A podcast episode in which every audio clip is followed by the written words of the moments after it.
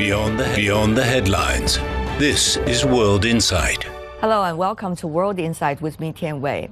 2023 marks the 20th anniversary of a comprehensive strategic partnership between China and the European Union. Official data shows China Railway Express has operated a total of 81,000 trains to Europe, reaching about 217 cities in 25 of the continent's countries. Still, there is much potential for cooperation between China and Europe. That's especially true with energy amid efforts toward a green and digital transition. So, to shore up trade and people to people relations, recently, French Minister for Europe and Foreign Affairs, Catherine Colonna, has paid a visit to China following the Xi Biden meeting in San Francisco. Where are the China EU relations heading for? And what does Europe want to see with China US relationship? Meanwhile, what China and European countries can do in a multilateral platform, such as the WTO. For deeper insights, I talked to Arancha Gonzalez, former Spanish Minister of Foreign Affairs. Let's take a listen. Arancha, what a pleasure to see you here. Thank you very much for the hospitality. Thank you. Haven't seen you for a long time, but now a lot of people are talking about climate change and not just talking about, but try to integrate that element into the global governance system, including trade and economics governing system. But how is that likely to be studied? Tell me more about how the EU, from your perspective, has been doing it. Now we see some controversies in terms of taxes. For example, considering imports uh, based on what they call as the carbon factor. Yeah. Meanwhile, we also see the EU, for example, doing investigations against the so-called subsidies mm-hmm. uh, that China put into develop new energy, uh, electricity, electric cars, for example, and the uh, um, uh, batteries. So, how do you see these practices, and the nature of these? For sure, we need to do more to reduce emissions we're not doing enough and we are not doing it fast enough. As a result of that, the temperature continues in the in our world continues to increase. We cannot afford this. We already see the impact that it's having on our countries, on sometimes it's too much rain, sometimes it's not enough water, sometimes it's too dry, sometimes these extreme weather events are also the result of the fact that earth, the earth is suffering. So we need to decarbonize faster. But we need to do this in a manner that doesn't only help one country or two countries with huge impact on others. Mm. We have to build the spaces where we will discuss the measures that countries take to reduce emissions, preventing that these measures have incredible negative impacts on others. This is where I think the places like the World Trade Organization have a role to play. Then this is different from the fairness of international trade. I think both the EU and China are committed to keeping their markets open. And they, this is because a big part of growth in Europe and in China comes from open markets. But when one looks at the trade figures between China and the EU, I think it's fair to say that Chinese exports to Europe are growing in a big way. European exports to China are diminishing in a big way. So I think rather than, you know, we, have two choices. We hit each other on the head, or we sit down and we look at what kind of barriers we have that are preventing trade from showing its fullest potential. My preferred avenue would be the second one, but you know, I also understand that people get nervous if they see a deterioration of their economic prospects and they, they think, I'm not judging, they think that there is unfairness. So, what about once again that climate uh, issue uh, in terms of uh, cross border taxation? Uh, yeah. That uh, many say whether EU is going to set an example for others and whether there's going to be a downward spiral, things getting worse before any signs of getting better, more uh, unilateralism as a result. What about your thoughts? So I think uh, so. What the EU has done basically is massively reduce emissions of CO2 in Europe, but now there is a concern that this reduction could be in a way impaired by imports of CO2 when trading with other nations, right?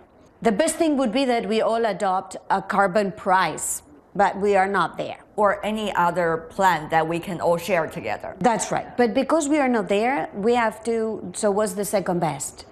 And so the EU has taken a measure to basically prevent imports of CO2 with trade. And uh, I understand that other countries are also thinking of doing the same. Now, if every country does it its own way, in my view, it's less efficient than if we were to bring this conversation to the World Trade Organization and maybe look at how to compare the efforts that every country is doing to reduce emissions and how to reduce those emissions in a manner that is more cooperative rather than conflictual. But for sure, we need to do more because we are not reducing emissions as fast as we need to protect next generations. This is a big issue for the young people. I know this because in our university in Sciences Po in Paris, this is a huge issue for our students. They think it's unfair to future generations that we are polluting too much today, that we are not doing enough today because the earth they will inherit, it's an earth that would be too polluted. Mm, and how to avoid the scenario that people are or policymakers are doing it uh, with their unilateral approach and also protectionism approach rather than collective approach. That's really uh, another concern related to this. Correct. And then therefore, Let's sit down around the table. Let's move from words to action. Uh, and let's be serious about working together to f- reduce CO2 emissions faster because we are not moving fast enough. Mm. The other thing uh, is uh, related to uh, policies, for example, regarding batteries or electricity cars. Uh, we have seen the recent investigation uh, against the so-called subsidies uh, that China has put into into this regard of, by the EU. How do you see this will shape the discussions for the future, especially about the link between environment and trade? So I think we need to decarbonize also our vehicles we also need to move to vehicles that reduce CO2 emissions, and electric vehicles are a big part of the answer. And for sure, China has been investing a lot in this electric vehicle in the past and has been putting a lot of research and innovation in this space, and this is good. But what I know is that when I look at the trade figures, there is a big imbalance between China and the EU, and it didn't used to be the case before. And the imbalance is essentially not on the Chinese side in the sense that Chinese exports continue to grow. Where there is a difficulty is on European access to the Chinese market. This is where I think it would be very important for Europe and China to sit down and take this seriously because they too, the two need markets to remain open. But the two will confront a situation where the politics of trade will oblige them to take more drastic measures to close their markets, and this would not be good. So, more dialogue and more action is, in my view, the way to do it and preserve, in the meantime, markets open because this will be a guarantee also that we let our economies also show their full potential. We have heard a lot of terminologies like uh, decoupling. Now we also see new terminologies replacing decoupling, so called de risking there are different arguments as to whether this is just makeup of the same concept. concept. What is your take? And what do you think is the real essence, no matter what, they, what we call them, that needs to be worked on right now, given the realities? So let's be honest. Everyone is taking measures to, so to speak, de risk. Europe is, the US is. What is de risking? Is being more attentive to the security part of the relationship including on the economic and trade space, caring more about ensuring the security of the exchanges. So it's important. It's a representative of the turbulent, more competitive world we are living in, but we have to be careful that the pendulum doesn't move completely to the security space. We have to find a new balance between the economy and security. And we have to be careful in finding this balance that we don't go too much on the security, which is pretty much a zero sum game, But we also don't are not naive to think that it can only be about efficiency and openness. So let's find this new balance. Let's do this with guardrails. Let's do this together as opposed to just simply hitting each other on the head with a hammer, because that inevitably uh, will lead uh, to suboptimal solutions, will lead to more pain, will lead to more inflation at a time when we are all trying to do exactly the opposite, which is trying to bring confidence into our economies so that in this period of turbulence, the economy can continue to generate uh, the jobs and the innovation and the competitiveness that our citizens, our workers require. Right. Your transition from the political career to the academic career has been applauded by many of your friends. Now, I want to know when you were approaching your students, who are the leaders of the next generation, what would you advise them in terms of how the governance system can be built? With what kind of skills can they be built? and what they need to learn in order to be the builder of that. Yeah, so it's uh, I'm very humbled now to be the dean of the Paris School of International Affairs in Sciences Po, working with 1,500 uh, young students from all across the world, more than 130 nationalities represented. So it's a, like a, a mini representation of the world. It's very humbling because I see a young generation that is concerned is concerned about the direction in which the world is moving because this is the world they will inherit. But at the same time, they want to be architects of this world. They want to have a say. They just don't want to see what happens. They want to have an influence in shaping. So I think our responsibility as a university is give them the knowledge, give them the skills, and give them uh, the experience to be the architects of an international order that has to face that faces enormous challenges but that they will not shy away from the challenges. They will understand that by keeping spaces for dialogue and cooperation they can get better results uh, than if they just simply resort to very you know to isolate isolating responsing isolation or to national responses. That's in essence i think this is um, what uh, what we're trying to um, to work with them uh, so that they can be these architects uh, for bringing more security, more stability, sustainability, prosperity to this turbulent world. Thank you so much, Arancha, As always, thank you. Thank you. Coming up, the ABCs of artificial intelligence from one of China's top AI scientists and his college mentor, a brilliant American mathematician.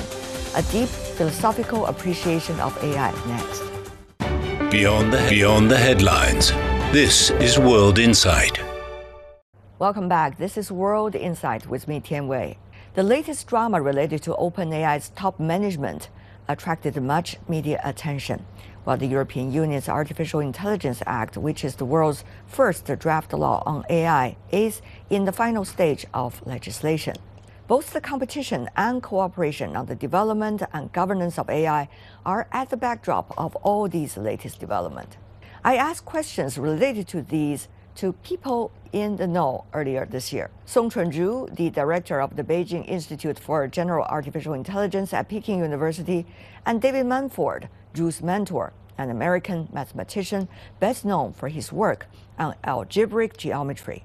They were trying to answer some of these most vital questions of our time, many of them not even limited to science. And voila, you have one of your students, but certainly one of your pride, proud students also, sitting with you right now, Professor Zhu. The other day, Professor Mumford was uh, in the institute that you're working in, and you brought all your uh, postdoc students, uh, asked them to brief Professor Mumford. You categorize them into different fields. So I mean, Look, the test does not have the. Uh, is not is not given rules about what's true and what's false. It hallucinates things. It's it's what is given is the information which is implicit in the billions of sentences which it's been trained with. Right. Tell us exactly what you're doing. So I think uh, we are trying to create uh, the first, uh, hopefully, the, the general uh, AI, you know, AGI agents. So uh, agents has to first assemble so many uh, capabilities, including uh, vision, how to see the world, and then language, can talk, dialogue, and the cognition. Cognition is way beyond the, the language and the vision because they have internal workings, into, including the serial mind, the reasoning, social, physical common sense, functionality, affordance we're talking about.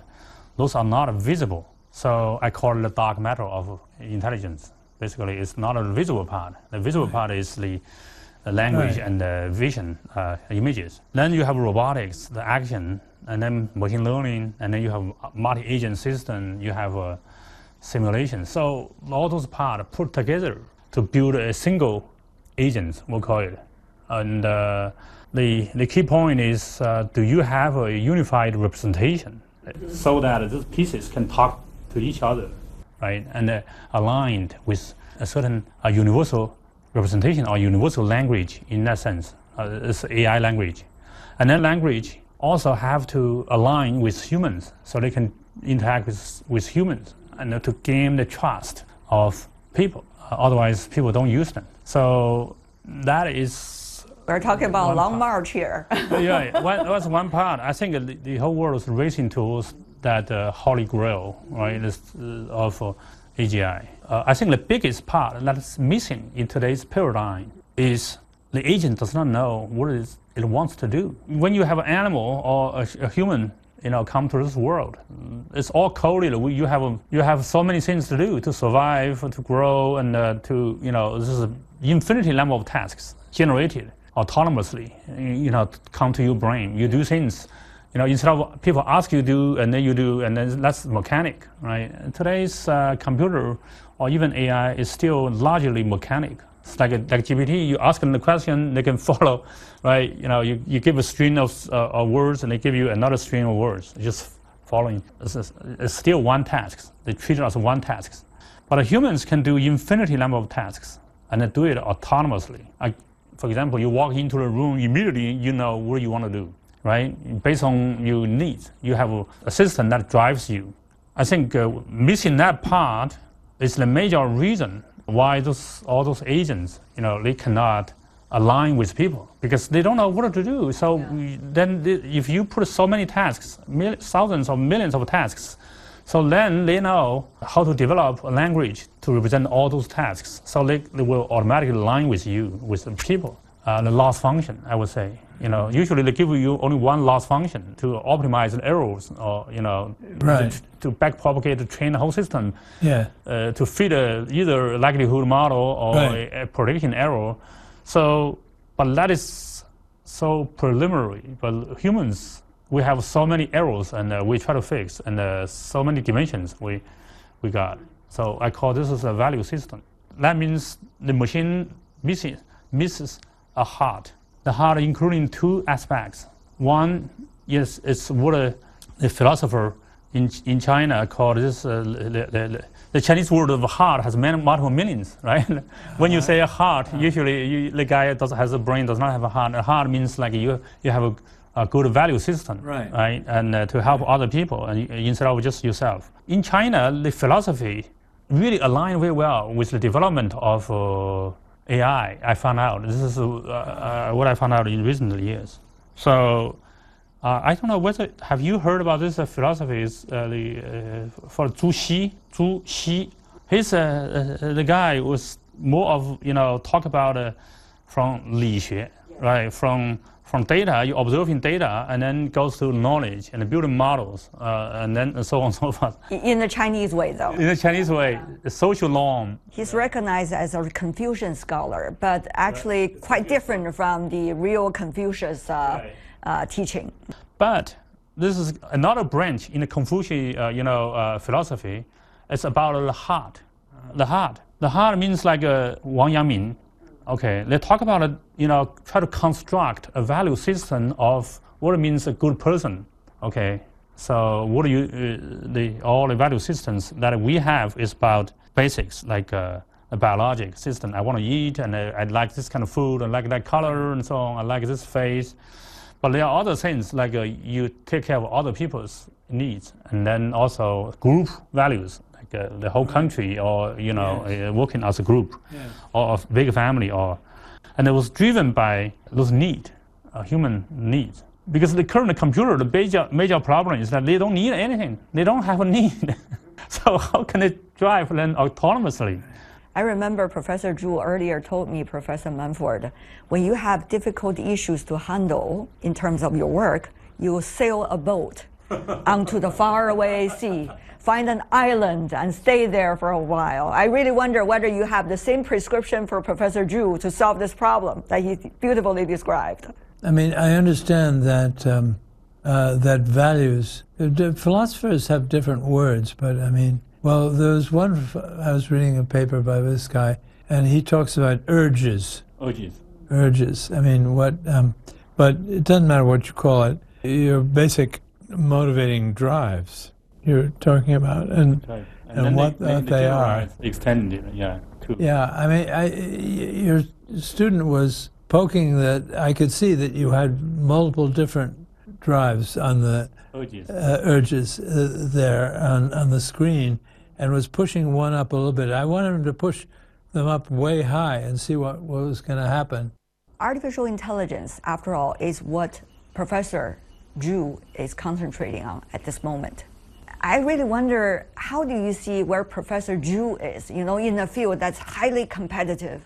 I mean, it's not the same at all as, as having a, a, a child, but nonetheless, it's somebody that you have you've tried to help them move to a certain stage in their lives, and of course, you worry intensely. It makes me very nervous, actually, that that the field of AI is has got so much attention, and I have the feeling this is this is going to distort people's views of things. It's like when I watch my daughter's figure skating, I'm really nervous. Perfect. it's very nervous.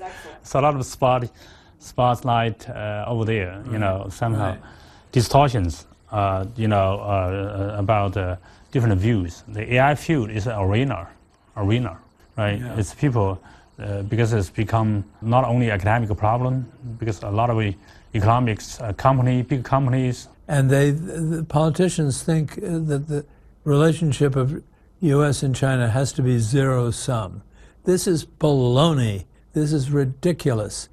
It's the other way around. The more interchange that you have, the uh, I mean, some crazy politician will say, "Oh, you stole this idea that's really an American idea."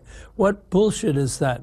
I mean, uh, what's important is that is that actually you exchange ideas between the two countries, and and I mean we really have everyone has the same objective, but there's such a tremendous possibility of of, of politicians who don't understand at all the way science works. Uh, there are many scales of problems. One is, uh, you know, AI has to be safe, has to have human values aligned.